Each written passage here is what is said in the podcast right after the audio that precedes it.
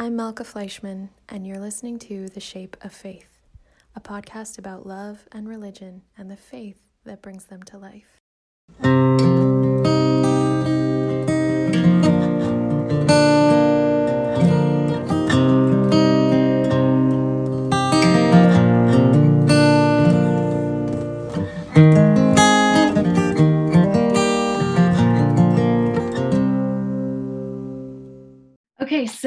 Tonight I'm sitting down for a talk with one of my heroes um, and one of my most beloved teachers and role models, Reverend Chaz Howard. Uh, so thanks for coming. Um, I'm just I'm just delighted to have you. It's my joy to be here. And one of the one of the gifts of life is when one's students become their teachers. And I've enjoyed uh, reading what you've been writing over the last couple of years and now listening to to your wisdom via this very cool podcast. Well, thank you. Um, so I'm going to introduce you to our audience. So the Reverend Charles Chaz Lattimore Howard, PhD, is the university chaplain and the vice president for social equity and community at the University of Pennsylvania, his alma mater. He has served in both hospital and hospice chaplaincies and as a street outreach worker to individuals experiencing homelessness in Philadelphia.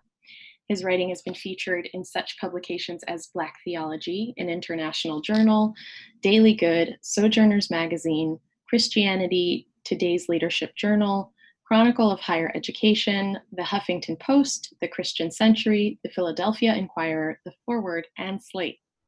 He is the author of five books, including most recently Pond, River, Ocean, Rain, a collection of brief essays about going deeper with God, and the forthcoming The Bottom, a theopoetic of the streets. A son of Baltimore and a godson of Philadelphia, he shares life with his beloved wife, Dr. Lia C. Howard, and their three daughters. So that's, I mean, there's there's been a lot in, in in not in not such a long time on this earth, a lot accomplished. So thank you. Keep telling me the the not so long time on this earth. I appreciate that part. um, so yeah, I mean, I just I really do want to say thank you for being here, and and I wanted to let the listeners know that um, to me, this is such a special recording, maybe the most special so far, and, and probably will be throughout the duration of this podcast because I don't, I think if it weren't for you, I, I really doubt I would have launched this podcast at all mm.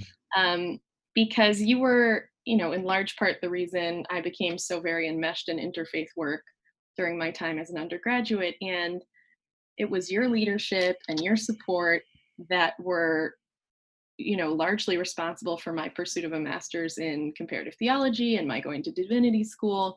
And then you know on top of all of that there i just have so many memories of struggle at penn um, as i you know wrestled with the adult world and my place in it. And those memories are accompanied by memories of your chaplaincy and you're taking me through some of those really difficult times and inspiring me with your work and and our service trip to New Orleans and interfaith weekend retreats and and your teaching in the intercultural awareness seminar and and that was one of the most transformative classes I took during my time at Penn. So all of that is to say that I I really feel like your being on this podcast is it's it sort of feels cosmically ordained and it feels somehow like I'm I'm coming full circle. Mm-hmm. So it's really it's just special on this end. For sure. My heart, you warm my heart with uh, with all that you say, and and and I think you give me too much credit. I mean, I think you were on this trajectory uh, from the moment I met you. You know, I mean, I think you um, you you glow with a wisdom and a a passion and a joy for life that I think glorifies the divine, but also changes lives. You know, you were a leader as a student there. You you sort of led the interfaith community. You were a leader in the Jewish community, and um, I I am was merely a cheerleader. You know, like it's it, it's like giving a, a, one of the coaches or one of the the fans credit for a championship won. Like I I, I I've got a ring because you won the championship for us. You know, so like it's. Well, we're gonna have to agree to disagree on who was more responsible. but um, but yeah, I, maybe maybe it's cheerleading on both sides, but but that's the power of cheerleading, I guess. Um, so um, so you know, it's hard to know where to begin with you because there's so much ground I'd like to cover. Um, you know there's your relationship to religion and love as a as a campus professional as clergy and as a private citizen as a late you know so there's there's just so many contours for us to examine but i thought we'd start um, by just if you can take us back in time and sort of trace um, the presence of faith and christianity in your life you know how largely did those figure in your childhood and in your childhood home? And I guess I'm I'm curious about whether God was an early presence in your life, and and if so, was that a consistent presence, or did things wax and wane for you over the years? It's a rich question, and I think I'll answer it two different ways. I think I certainly grew up in a family that um, was very prayerful, um, in which the kind of paramount aspect of our journey together was sort of loving God and being a person of faith. Um, yet my, you know, you know much of my story. Both my parents died when I was young, and so my older sister took me in when I was 11, and she was 23 or 24. Um, and and so that was sort of a marked change in my faith journey. In that, um, no longer were we kind of going to church, but my sister sort of really made sure that I studied scripture a lot and that I prayed every night, even when I was like a 18 year old senior in high school. Say prayers, you know, get on, get on your knees and say like, okay, all right, you know. Um, and and then I go to college. The other way to tell that story though was that um, I always felt kind of a presence around me, and I, I, I sort of have some old like diary journal stuff where some of the stuff I'm writing about is this kind of clarity that everything's going to be okay. Mm-hmm. And that and that didn't necessarily happen in prayer and that didn't necessarily happen in kind of worship. It was this kind of like just coming upon of this presence that was outside of me that everything ultimately will be all right in the universe and in time and it was a feeling less of certainty, more of love. Um, and I kind of I, I, hold on to that as an adult. It, it, it's far more fleeting now as an as an adult, as opposed to those kind of like sweet like butterfly divine landings when I was a kid. Um, and that's very different than kind of like a Sunday school um, or um, like a like a like a proper religious preparation for some kind of ceremony. It's that kind of beyond words experience. Um, and then when I was in college, I think I had a very college journey where I was kind of in a frat and involved in different things. I was an athlete for a little bit and, you know, dated and partied a little, partied, partied too much probably. Um, and then toward the end of college was pulled back to my path. Mm-hmm. Um, so yeah. And and how exactly did that happen towards the end of college? Because I, I know you write about it in your book a little bit, um, but for people who haven't yet read it, you know, what do you think? Um, what do you think that tide, the the changing of the tide, was about there? It's a beautiful metaphor you use, changing of the tide. I, I, I, the way I usually say it is that the bottom kind of fell out for me after my junior year. Right where um, I was kind of thought I was going to politics, like local. I, I thought I was going to be like a staffer for some city council person, and like the dream was to like be mayor of Baltimore or something like that. And uh-huh. had a rough uh, series of things happened where I had a bad internship with someone that kind of made me really question that whole vocational path. Um, I got kicked out of college for bad grades. I got bad grades because I was drinking too much um, in that same moment, I got dumped by the person I, I was dating and kind of thought I was going to marry. Um, right. And like the grief of my parents' loss kind of caught up with me. And this is all within the span of a month or two. And it was at that low point where I think I finally cried out, like, help. And what do you want me to do? Because you know, every choice I'm making doesn't seem to be the, the move and I had one of those like landings again of everything's going to be okay. and I'm with you. And the next move is to go to, to seminary. And I think I, I, I think it was sort of this this mutual feeling called, yet also wanting to kind of give my life to to God and to spreading love in various ways. And then think like almost overnight things started falling into place. You know, this is back in '99, mm-hmm. and you know I had a conversation with my chaplain back then and a couple other advisors on campus, and they made calls for me to help me retake some tests and kind of get back in school. Long story short, so I didn't end up, I up missing a summer. I didn't miss any real time. Uh, I sort of felt called to a new vocational path, and uh, I went to AA and um, got clean. Haven't had a drink in, gosh, 21 years now, and and then weirdly met my future wife like right after that. You know, my my senior year. Didn't know she was my future wife yet, but and uh, I, I, know she didn't know I was her future husband certainly, and and the rest is kind of history. Right.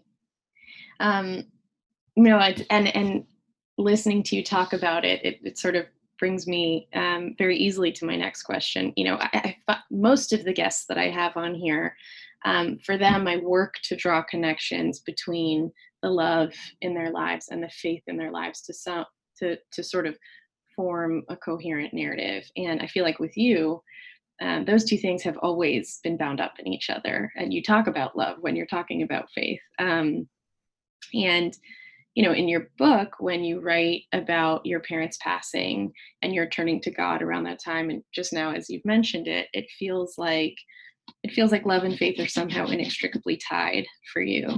Um, and I guess I guess I'm I'm wondering both in that moment and and in general, you know, is it in moments where you're feeling an absence of love that you draw close to God, um, you know, and and God becomes more palpable for you, or would you articulate it differently? Do you think they're always sort of somehow working together and, and present in abundance? How does it feel for you? It's a, it's a great question. I mean, I think the parallel I would use would be in, in a far smaller way, but kind of human love. I think that um, in so many ways, human love can reflect kind of divine love. And uh, to me, I guess the example I, I think about is my brother, um, who is in, in the moments where I'm feeling low, where I feel like I need someone. Uh, my brother's name is Chucky. Chucky kind of like orbits around and is there to pick up his kid brother mm. and and i feel that love and in, in the same way that i've experienced that with god where like low point divine love's infused and takes care of you. At the same time with my with my brother like he lives in california and sometimes I, I only get to see him once a year in usual normal times. Right. And we're, when we're together like we're hanging we laugh a lot we tell a lot of jokes we used to play basketball like all that kind of stuff. And i also feel that deep love in the high moments all that to say, I, I don't think that it's more, I don't experience God more in the moments of need than I do in the moments of ecstasy. I think it's sort of the same love that hits me in a different way at a different time, but it's I, I still feel it in, in highs and lows. Right, right. I like that the the need and ecstasy uh, sort of polarity. I think those are sort of beautiful words to to choose to describe that. Um, and I guess, you know, to, to dial it back to what you were talking about just a few minutes ago, um, you know, this moment of uh, this sort of depression, this low point, this moment when you heard this call, I think whenever people encounter clergy, chaplains, you know, they want to know, was this the plan all along or was there some sort of like epiphanic moment? Um, and word. great word there, by the way.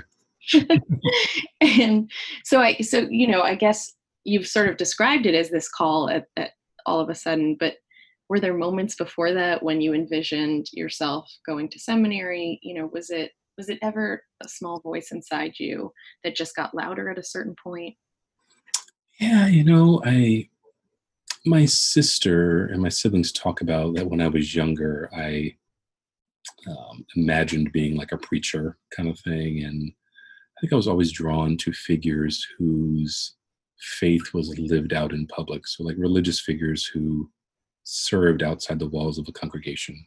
Right. And so, so the Kings, um, the Heschels, the Adam Clayton Powells, the, um, Malcolm, those kind of people who preached and taught, but also marched and sort of served. That person was always um, kind of a model for me, kind of a mentor in my head, in, in a sense. Uh, yet, I wouldn't have called it a calling when I was younger. I think it was like the kind of person I was drawn toward.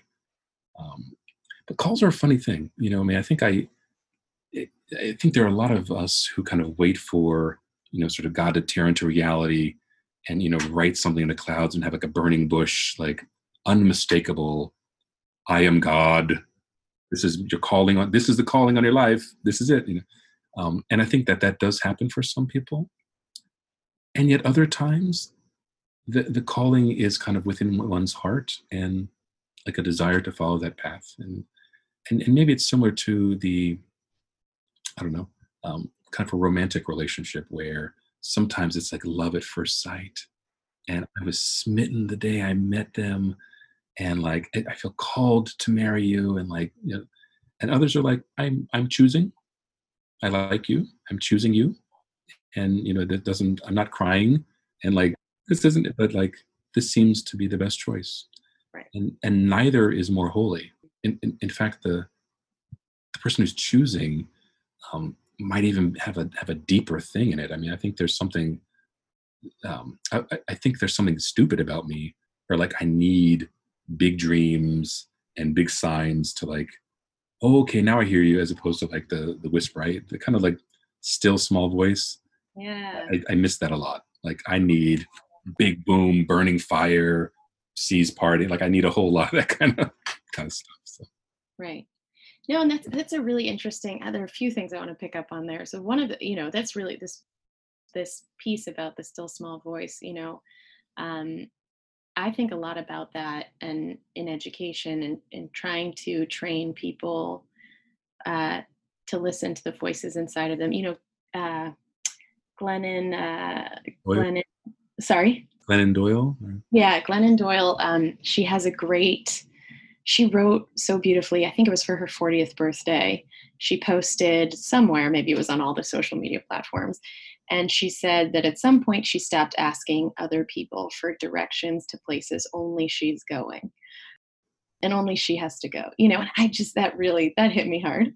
Beautiful.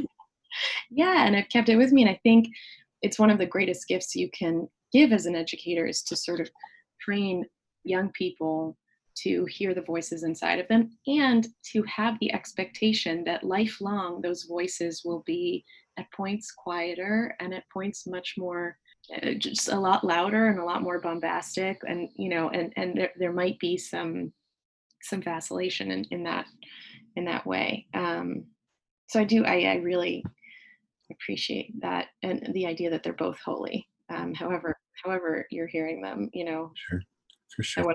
volume.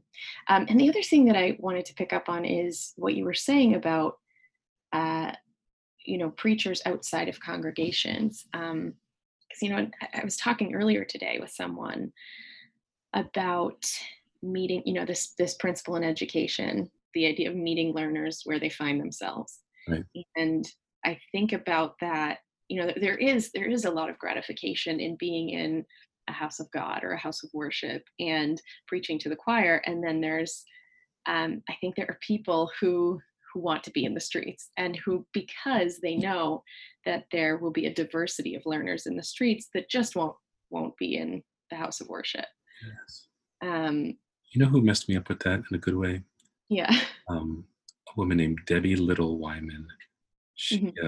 uh, she was a street. She described herself as a street priest, and she, I mean, she's a whole wonderful story that can kind of go on a long tangent. She used to work at Harvard, Okay. um, and then felt a call, kind of late career, mid to late career, to ministry. He goes through seminary, does the whole thing, and then gets ordained, and says she wants to start a congregation outside in Boston Commons Mm, there, and does it, and like every weekend. And like a midweek study, like had gatherings with congregations that were essentially of unhoused people Right. Um, and it was beautiful. And like they, it was like church. I mean, they preached, they had rituals, they celebrated holidays, they had like baptisms. Um, they also like had meals together. And and a part of it was like she wanted her ministry to look a little bit more like uh, in her words jesus's ministry Mm. but she's also like there are wis- there's wisdom outside there are there's love there's stories um, and and it was beautiful and her i mean to not tangent too long but there now there are like several hundred of these street churches modeled off of what she called common cathedral based on boston commons all around the world Right. and it's just a beautiful humble kind of movement it's really dope Yeah. Yeah. Well, and I, I think I there's so many pieces of that that I love, but you know, one of those is that I think that sometimes these places of higher learning or places of worship can feel inaccessible to people who don't feel deeply literate in in in whatever it is, whether it's a field of study or the religion itself. Um, and so, you know, when you take it outside of those walls, um, there's there's greater access. People feel licensed to to participate. Um, so I think I think that's so cool. Um, so I wanted to ask you about you know you've worked in hospital, you've worked in hospice chaplaincy, you've worked with the homeless, and you work now in this resource rich, vibrant university community. So those are very different contexts, and they're filled with people who are struggling in very different ways. I would think. Um, so I guess what I'm wondering is, does God look different in all those places? And and um, and does faith look different? And you know, do people come to you with radically different needs, um, or is there you know a basic thread pertaining to religion that runs through people's lives as they struggle, regardless of the the density and the shape of their struggles? Good question asker. Um, I, I think i want to say i think i want to answer in two different directions. I think the first one would be uh, people are people. Right. you know and there are there's joy and anxiety and sadness and grief and adventure like everywhere in all stages of life in all spaces in life. And um, and that's true and i mean and i think i've i've had to say goodbye to people in all those um, certainly hospital and hospice more Right. I've done weddings for people in all those.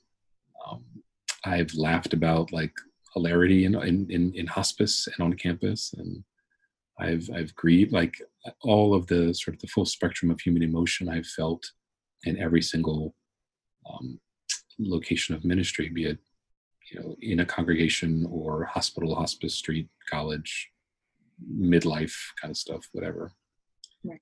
And yet there is something to be said about the different seasons of life and the different emphases and the different um, I don't know wisdoms and, and different giftings might be a better term in in each season. So you know, sitting bedside with someone on hospice who is a grandparent and has seen some things. Right. Uh, God doesn't look different, but one's faith is different. Mm, know, the, the, the person who's who's ready who, who's who's ready to fall into the arms of the divine um, there was a courage there there was a freedom there um, that's hard to describe uh, but is is is beautiful as heavy as it is um, and there's the potential for it sounds sort of very grim um, but a beautiful transition right. I don't think any of the transitions in college are beautiful. They are, every single one has been tragic. And, you know, I've, I've buried innumerable students over the years. Um, and they're all utterly heartbreaking and all are very unique circumstances. Um, yet the other aspect of sort of college ministry is there is a kind of forward looking and excitement, albeit with a nervousness about life and the future and what awaits on the other side of graduation. You know, particularly at a place like like our alma mater, where you know students have like ideas for days and like, I got it. I figured out how we're going to sort of solve this major world problem, and like all I need is and like that very entrepreneur, entrepreneurial, but also like wonderfully passionate um, energy. Yeah, is great. Yet, the, literally a brain isn't fully formed for like our, our teenagers and our freshmen. And so you have the kind of knucklehead decision making of, you know, it'd be cool. What if we drive to Florida tonight and try to get back by Monday? I'm like, okay, that the average 50 year olds in a congregation that I deal with just don't have to. Um, so all that to say, like, there are consistencies in every season of life, in every space, but there really are different colors in each of them as well, and different beauties and different struggles, um, and all, and and and they're all. I cherish each of those situations I've been in.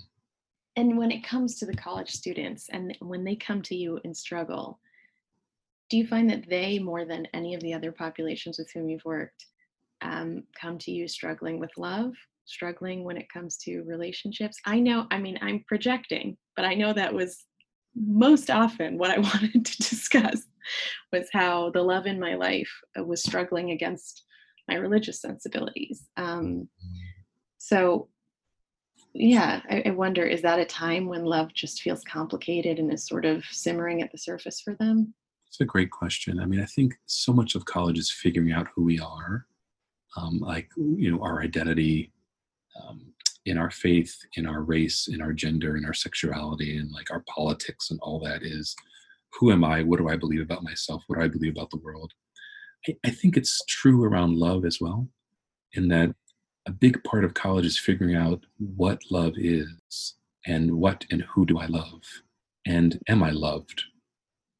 And some of that learning happens by like bumping our head against the wall and having our heart broken and um, much of that learning is sort of learning what it looks like to love someone.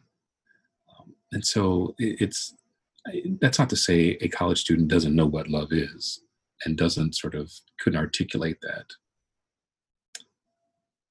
But the the parallel I'll give is, you know, you think about a a grandparent who has loved multiple generations of her family, mm-hmm.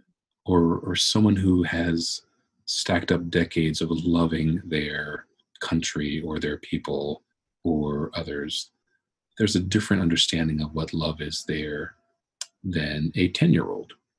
Right. Who, um, and not that a 10 year old can't love or know what the difference between love and like, but if, if you ask my kids like what they love, they'll say like they love Ariana Grande, like they they love Starbucks, like they they they love the Philadelphia Eagles. Like, but but if I asked them to like, what does it mean for two people to love each other? Right. It'd be hard for them to articulate that. Right. It, it's hard to be clear. It's hard for anyone to articulate that, but I think they are. We get closer and closer. I think the the more we have loved, and the more we have been loved. Right. I I am so struck by what you're saying when you said you know someone who's loved multiple generations or loved through multiple generations and and and, and thinking about people who have uh, who have experienced love and given love through multiple eras of you know a nation's history or something you know it's like I, have never thought about it in those terms and and it it uh, you know it raises for me questions about the relationship between time and and skillfulness and love and um i just think that's that's so fascinating um I mean, think of it think of it this way too like a a, a child i think um, innately just loves a parent. Right. And not just because like you feed me and clothe me and like play with me, but there's there's something there's a bond there, and I think you see this throughout nature. Like there is an automatic um, draw to family. But the example I'll give so my middle daughter, she would hate that I'm telling this story, but I, will leave the details out. She got in a lot of trouble this week. Mm-hmm. Like she just did two really knucklehead, brain not formed things, um, and uh, and kind of confessed them, and felt like there's no way you could love me for what I did. Mm. And to see my wife like pull her in, both of them crying,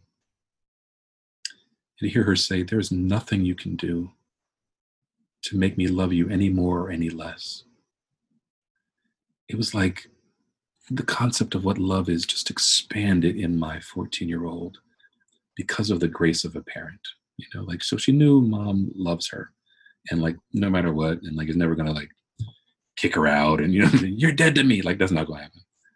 But to sort of now, she says, like, I see a different level of love that this, like, no matter what, I've got you love that she didn't understand four years ago. And there are depths of love that, like, she still hasn't plumbed, you know, or I mean, the, the experience of, of, of kind of growing old and having people still love one another, even though like they're not, you know, the, the beautiful 20 somethings like they once were. Um, right. Or you might see this at Penn for the like 40 year old, 40 year employee who isn't contributing a ton to like the mission of the organization, um, but is still loved right and still invited to stuff even though they kind of ranty and kind of you know like to sort of feel loved when you're not bringing a lot to the squad like that, that mm-hmm. i hope they love me like that when i'm kind of like a curmudgeonly old grump who's just still collecting basketball tickets like i hope they're not they don't put me out like i hope they, that's great chaz sure okay like so I'd think love um love unfolds like like like a like a lotus, you know, coming out like it's sort of like slowly kind of opens up, beautiful ways, petal by petal, over time. Yeah, I don't know. And, I mean, and, and to kind of you know thread the needle here, I think it's true with with the divine. Like on this side, we never master it. Right. Like we never fully comprehend the vastness of God's love but little by little, I think we, we see a little bit more, a little, little bit more. I mean, I think about um, what was it Moses who just gets a glimpse of of, of God passing by. Mm-hmm. think, wow, and, and and that's overwhelming. Right. That is overwhelming. You know, no, no, no. It's it's Elijah. Excuse me, who sort of just gets a little bit of a glimpse. Like it's, I'm mixing up my Old Testament prop, my Torah prophets, but I'm, you know, as you're talking, I'm thinking about how in recent years, probably because, and I think this is often what happens, you know, we life becomes more and more difficult, less black and white. Um, and the pains that we have to endure and some of the really challenging experiences, they they kind of worm their way into your into your spirit and into the work that you do in the world and in my case, I find as I get older, I feel more and more concerned with the person I'm loving, which should be obvious. That should be really obvious. But I guess when I was younger, I was really wrapped up in how I was being loved.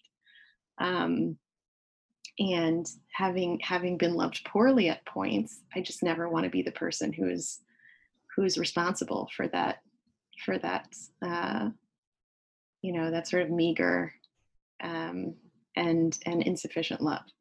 Mm. Uh, so I, I, I, do think about that. Um, okay. Anyway, I um I want to talk about something you wrote in your book. It's very early on in the book, um, but it hit me. I underlined it when I first read when I first read it, and you said there's grace in telling stories, and I just it's so it's such a such a pithy but uh, I think, really abundant articulation of something really profound. And I wonder if you can delve a little more deeply into what that means for you on a theological level and how that principle figures in your work. Because I would imagine it figures pretty prominently, you know, uh, the telling of stories. Um, but I'm wondering how it guides you. I mean, I think that there's, uh, it's so much a part of our religious traditions. You know, I think that very often people, when they think about formal religion, they think about like what to do and what not to do, and like these are the rules, and if you obey these rules, you'll get in. If you mess up on these rules, like you're out, you know. Right. And yet, so much of the beauty that captures the imagination of us while we're growing up is hearing the story about like a kid who has this sort of big giant talking trash over there and the kid finds a little stone and like miracle of miracles you know, hurls it over there and like david and goliath right. And you know what kids? You too will have giants in your life that you need to conquer and like wow like that's great. Or you know stories of heartbreak in in scripture or stories of creation being good. Right. Um, or, or stories of freedom and liberation and god caring about us when we are sort of under op- oppression. There is a grace in hearing someone else who's to make it very real who's felt uh, the knee of oppression on their neck. Mm. Um, there is grace in in hearing the story of like you know uh, someone else struggled with addiction before and made it through. That's why I think it's so important for us to tell our stories, not just because that's where we come from tradition wise, because when others sort of hear our stories, they can also hear our shortcomings and our failures and realize like, hey, I'm I'm not the the only one who's sort of struggled. Right. They can also hear stories of triumph and grace and rescue. Um, they can also like learn hard lessons of like this is not the move. And I, you know, tough love, scared straight let me let me let me tell you, you don't want to end up in here with me, kid. Like, stay with me. Um, I, I, just think it's important. I think stories are important, which is why I think that it's part of the beauty of this podcast is like people can listen to stories and and people wrestling over theological stuff, and you know, it, it's it's a very fascinating way that religion, I think, at its best, is communicated is through story and to sort of you know add on and through the love that comes with telling stories to people we love. Right. Yeah, oh, I like that. The love that comes with yeah, because there is um there is a you know a lift, sometimes a heavy lift on the part of the storyteller and the listener. Um and so you you really have to you really have to want to sit with someone else, want to be in someone else's presence and and and remain there to to absorb that person's story. And yeah. i think especially now i'm you know and i do have a question you know that i want to ask you a little bit later about this but i do think especially now there just there's so much noise in this country. And when there's that much noise it feels to me like there are people who are desperate to be heard and desperate to tell stories and uh, and telling stories when people aren't listening just just isn't um, isn't therapeutic enough and it isn't helpful enough and it isn't um, it, it doesn't it doesn't give people what they need which is to i think overcome their loneliness and also make their loneliness and alienation um, known just just to make it known um, such a great point and that like the the other aspect of the grace around stories is there's a like you said there's a grace in listening to people's stories yeah. Um, I heard a, a, phrase today that I embarrassed I'd never heard before, attributed to Langston Hughes, where he talks about the gift of uh, listening eloquently, mm. um, which is such a beautiful image um, to sort of listen eloquently to someone's story, um, honoring it. I mean, and, and I think about um, the, the politicians are so complicated in so many ways, but the highest compliment I think people can give a politician besides integrity is when they say like it really feels like they are listening to you. Right. Even though you're the 300th person in this handshake line, they really want to know who you are and where you come from and like and that often is what makes people vote for somebody. Like they spend those those months and months and months in Iowa, New Hampshire during a primary getting FaceTime with people, listening, learning their names and like tell me about yourself. And it's not their platform. It's not like it, it's the fact that like people feel heard and like you are going to take my story and cherish it right. and do something with it. Um, there's something beautiful about that. Right. Yeah. And th- that capacity to hold people's stories. Yeah some people possess possess that capacity in in like a really uh you know a sort of superhuman way um yeah i so, so what I want to ask you about is I'm, I'm, i think, of course, I think about my time at, at UPenn often. And so much of what was challenging for me was awakening to points of tension and fissure that seem to exist between my way of life, my politics, my religious beliefs, and those of my friends or romantic partners. And, um, you know, they're differing ways of life, they're differing politics, they're different religious beliefs, they're different sensibilities. And so I'm wondering if your job as a spiritual leader on campus, and in particular, someone focused on interfaith work and intercultural work, is it largely focused on points of tension? Hmm. Or would you characterize it differently? I think that uh, there are different contact points for people of different faith traditions and and then there are different depths of the relationship so you know my colleague steve kosher who yeah. you know um, he often talks about the story he teaches a, a great interfaith service class and and he um, often we, we describe this kind of like interfaith 101 of like um, one lands on campus and it's this big cosmopolitan place from people all literally all over the world. And and the first questions asked are like why do you wear that? Why, why don't you eat that? Um, wow let me tell you about me now. And like oh we have some things in common or like that's interesting and like let me come in and and like a prayer exchange. Let me watch you worship and like see the way you do it. And and you come here too. And like that kind of first contact of interesting. Neat. Hey we can still be friends. And like there's something nice about that. And we can all we can all um, have feelings for sports teams and like have a favorite show on tv and silly differences. Right. great. And for a lot of people that's enough.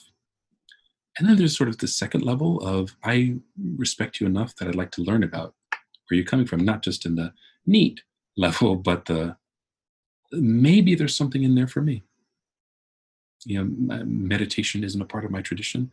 Let me hear a little bit more about that. Or wow you know i may not believe cosmically what you believe but that lesson in that story you just shared from your scripture it really has a word that i needed right now for the situation i'm dealing with. I'm not necessarily going to convert but like boy that was powerful. Thank you. Right. But then there is this sort of like hard kind of butting heads thing.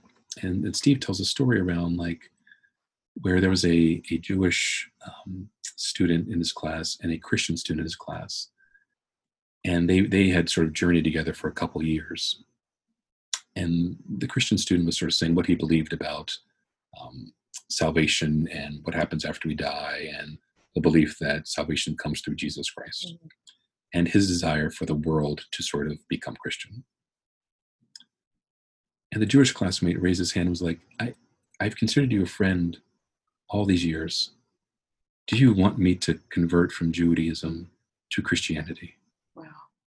and do you know what that would mean for my family? And and are you this whole time have you been praying for me to like convert? And like do you disapprove of my faith? And like the really really hard questions there. Right. And where do you think i'm going if- i after i die do you think that i your very good friend am going to hell do you really think that and if you really did believe that why haven't you tried to convert me before Right. um, like that really hard third level of interfaith stuff. I, I, don't think it always goes there.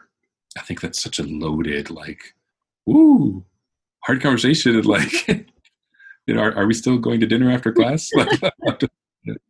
um, but I think there's a there's a realness on that third level. I'm not sure it always has to go there.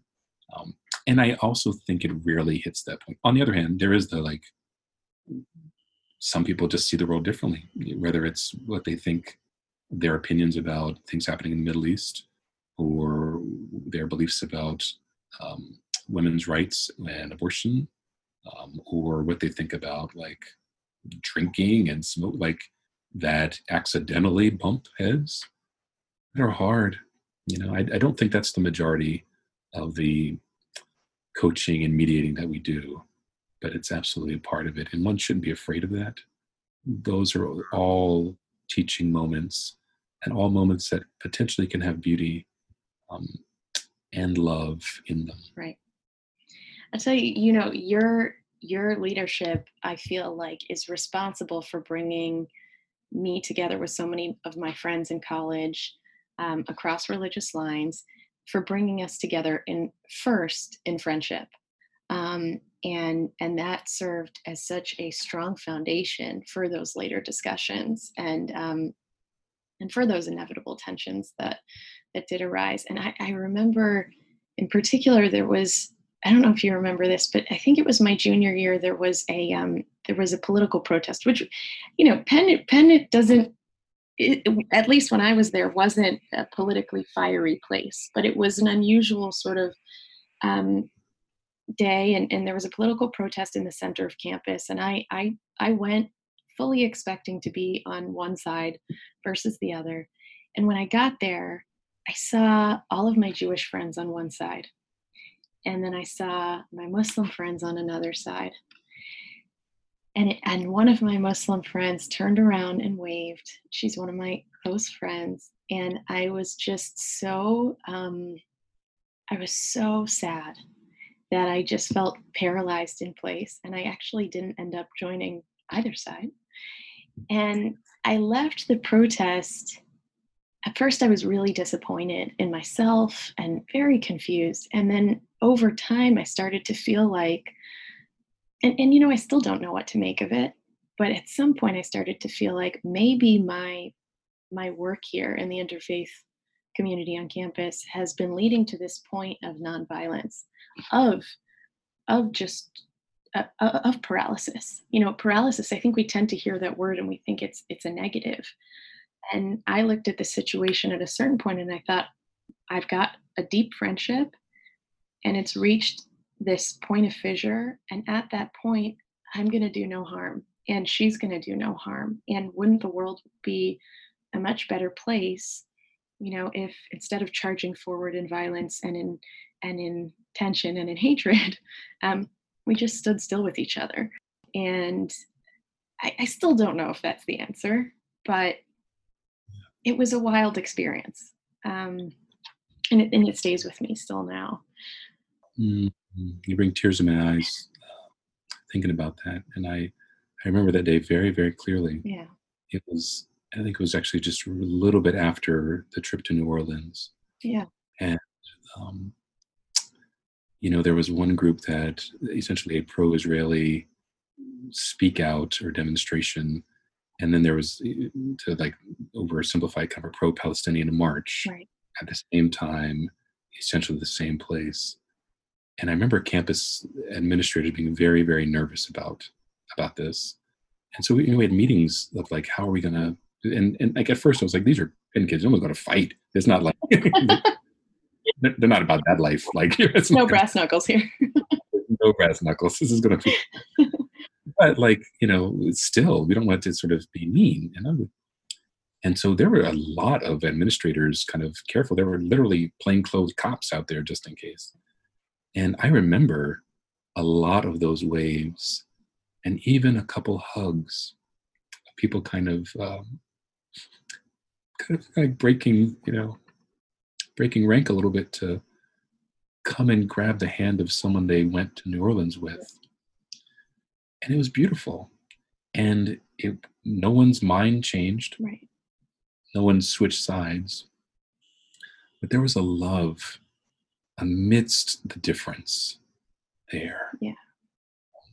Or maybe even because of the difference there which was so beautiful. And you know I, the last podcast you put out was with some of the folks you went on that trip with mm it's really I cried hearing you all like they're still friends, you know, and like and and probably still believe similar stuff that they believed back then. Yeah.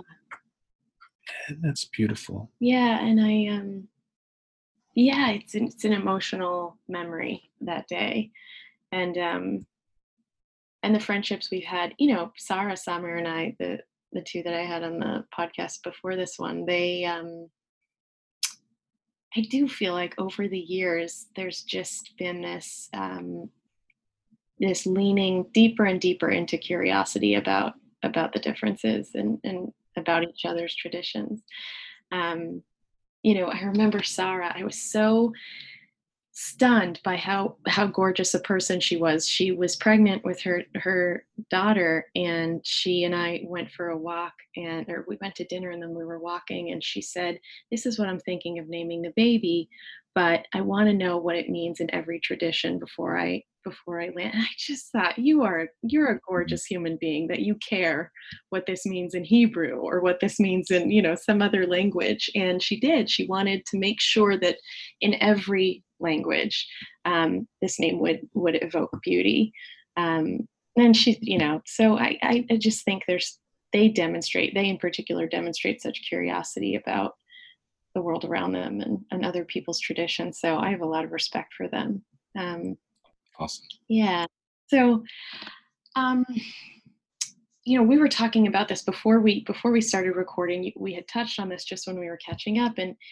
uh we talked about how in your role as the university chaplain you are leading the community often through times of grief through memorials through catastrophe and um, i just i want to know what that's like if it's very hard to feel love and faith in those moments or if it's actually much easier. And um, and what are what are some of the teaching moments that you're teaching opportunities that you're finding? You know what sort of guiding pedagogy do you bring to catastrophe or crisis? You know and we're in one obviously right now with this pandemic um, and with political unrest in this country or socio-political unrest so there's a lot going on right now and i imagine it's weighing heavily on you Yeah, no, I. I mean, I think about uh, after like the Tree of Life synagogue mm, tragedy, or um, the tragedy in New, New Zealand at the masjid there, and those moments certainly are um, tested my faith. Right. Um, it, to use kind of cliche around it, or, or certainly strained it. Of like it feels in so many ways like the world is getting uglier and meaner and more violent. Um, and that's actually not true. I think that literally crime is down in our in our country. Doesn't feel that way, and there is less killing that happens globally. But it, it's certainly it's much more present in our minds, and I think I felt that, and it was heavy to kind of grieve with people I love in different traditions. On the flip side, though, we've we've tended to gather at the Love statue on our campus Right. for these kind of global memorial services, and there's sometimes candlelight vigils and sometimes kind of prayerful, speak out kind of things. And to see all the different types of people who came um, after the Tree of Life synagogue or after some of the Jewish cemeteries in our area were um, defaced, um, or after um, George Floyd had been killed and some of the protests, all the different types of people there. Um, there's something amazing about that. Yeah. And so I think a part of the strategy, a part of the, the sort of teaching philosophy, a part of the kind of model that we try to do now is to have broad responses, broad kind of diverse responses. One that it shows, hey, we are all in this with you, and um, to kind of use that that like our destiny, your de- our destinies are tied together, um, and and your pa- I feel your pain, um, and I celebrate with you and I agree with you. And so when you have the advisor to our Muslim Student Association crying with rabbis from Hillel, and just weeks later, the rabbi from Hillel angry about what happened uh, to his Muslim, in his words, brothers and sisters.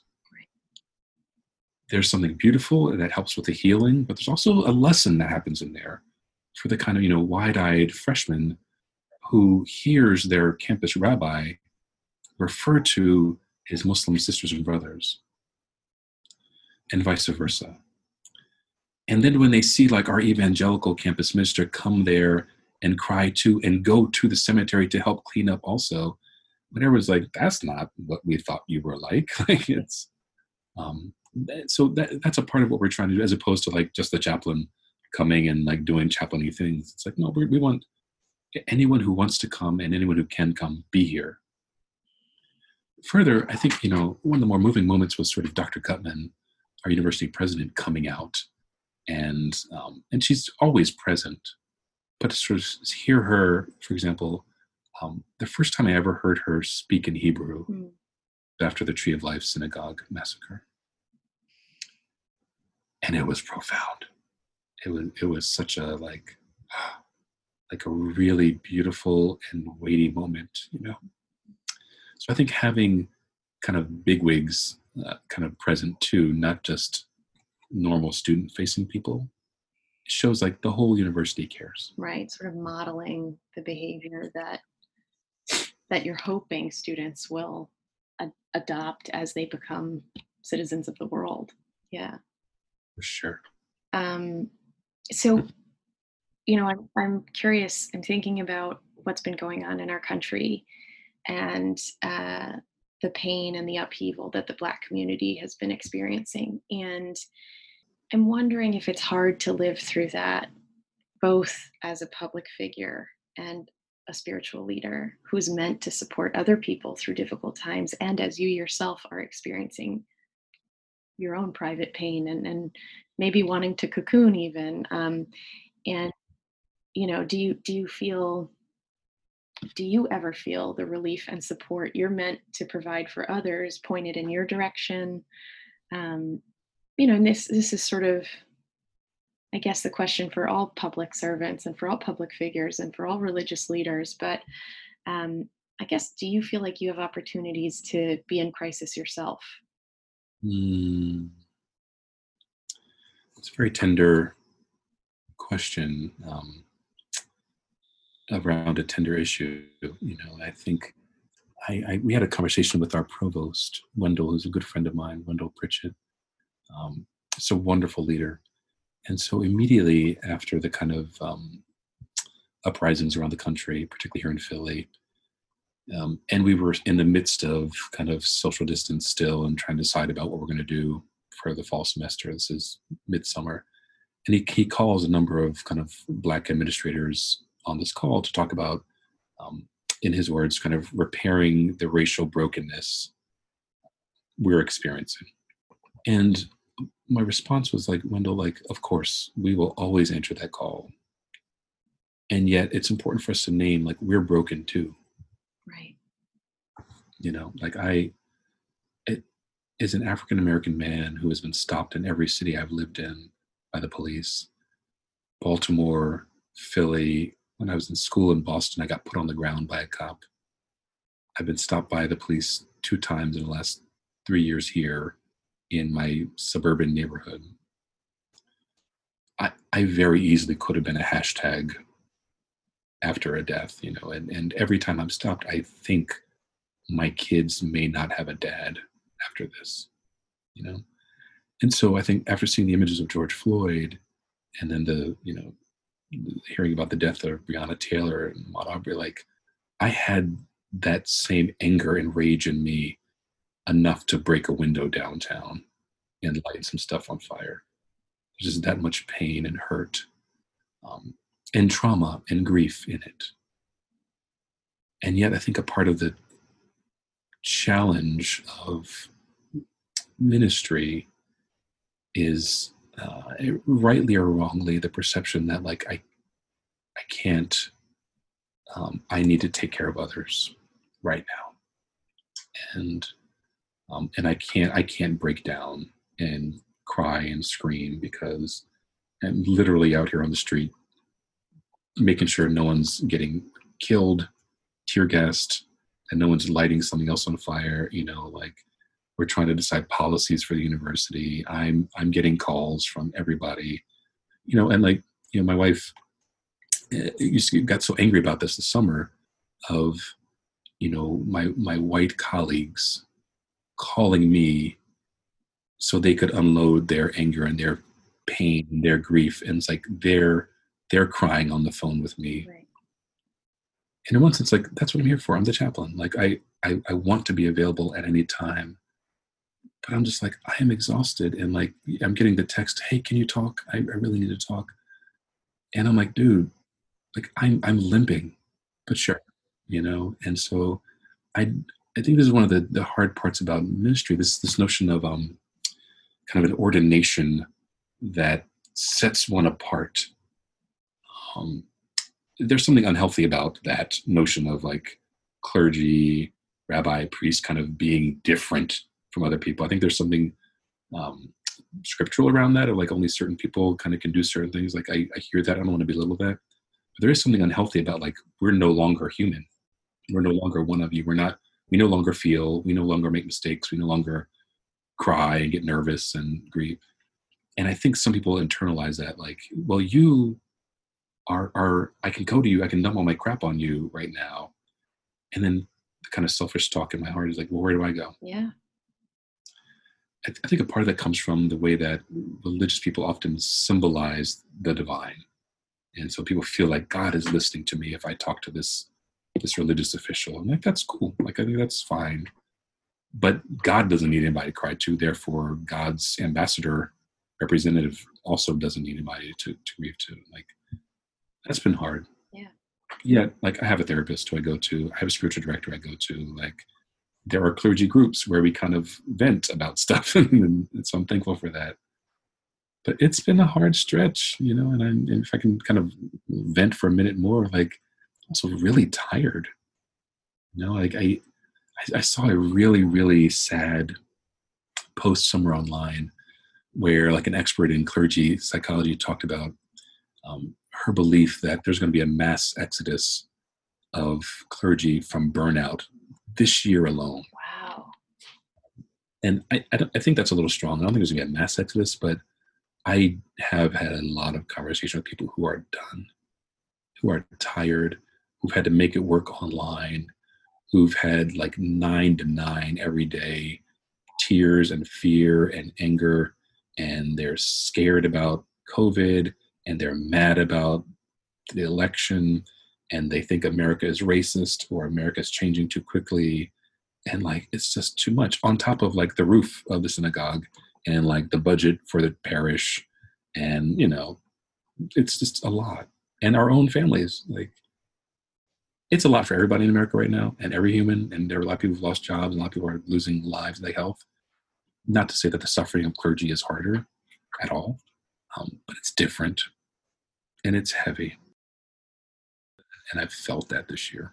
Yeah, it. Um, I think there's a danger in the loneliness that mm. you know. Mm. I, I just think loneliness is dangerous in general. I think that you know, look, there's a reason why solitary confinement is um, is the worst punishment you can a person can have. The worst, you know, um, just to hold things all alone and to be all alone in the world is such a such a such a um, there's so much heaviness in that and so much i think danger in it from a mental health standpoint so um, i definitely i definitely hear that and and worry about it you know i worry about people who are in positions that um, force a sort of loneliness um, uh, you know, and I guess on the flip side um, of crisis and that loneliness, and you know, I mean, you're you're not one of these people who's part of this mass exodus, um, and so I guess I just want to know, you know, what's you've been you've you've used your chaplaincy in so many so many different street churches so many different contexts that are that are not necessarily houses of worship um, and so what for you is the magic that drew you and drew you to and keeps you at campus um, mm.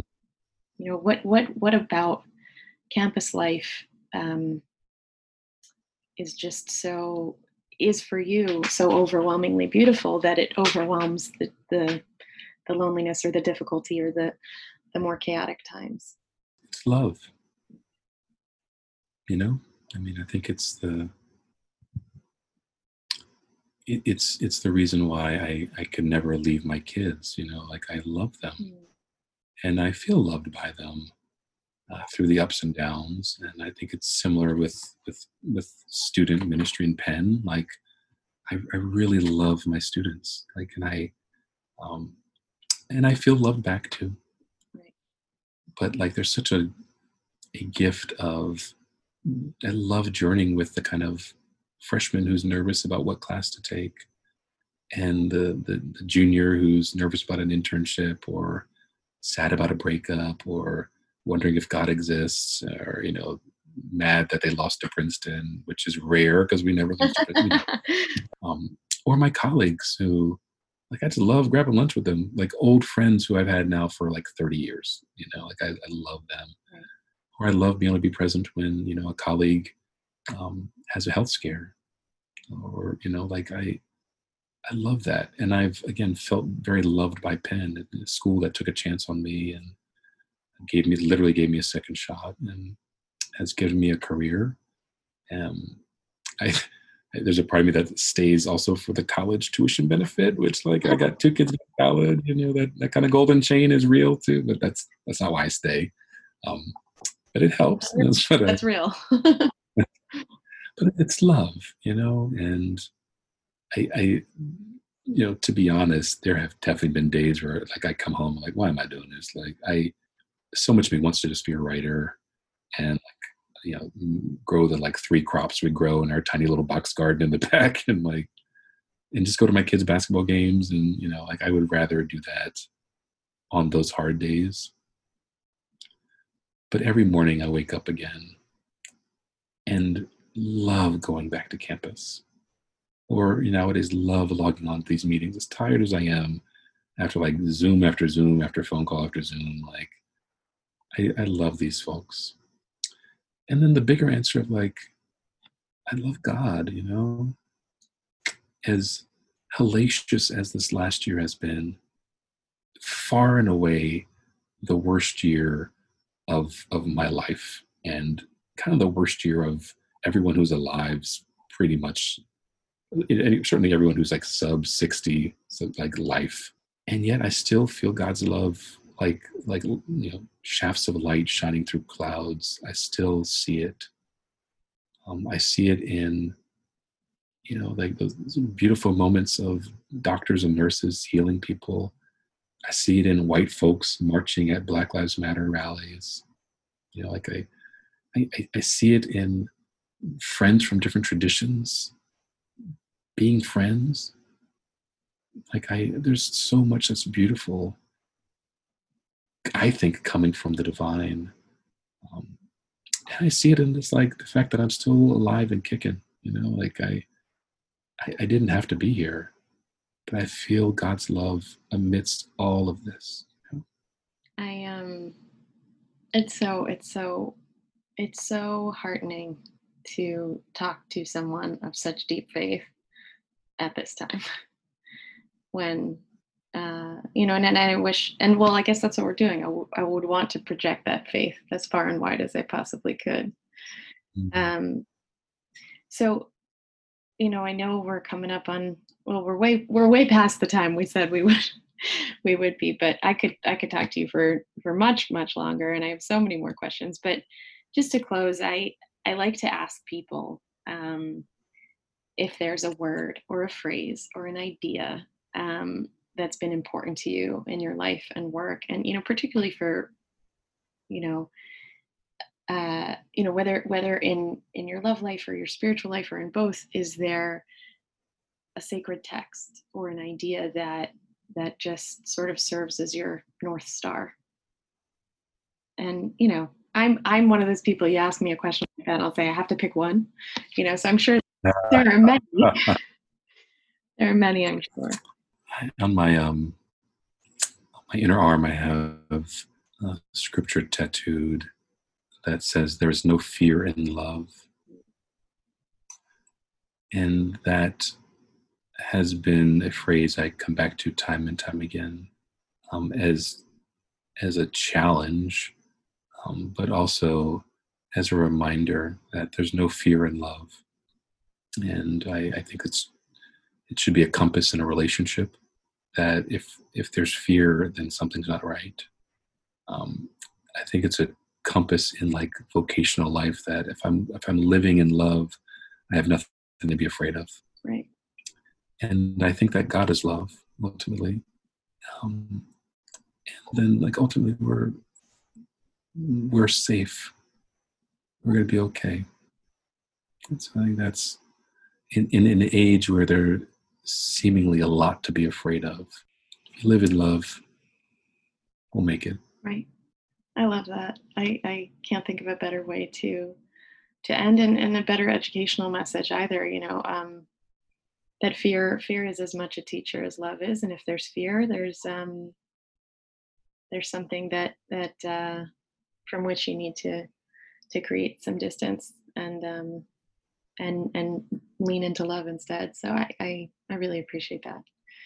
Um, and I I really I can't thank you enough for talking with me tonight and it just feels like such a such a such a faith inducing thing to to talk to my teacher and to, like I said come full circle like this. I'm just so grateful and um, and I'm grateful for the chance to share your your teaching with a wider audience. I'm very very proud of you. Thanks, Chad. It was such a joy to talk to you. Stay in touch, okay? Okay. Take care.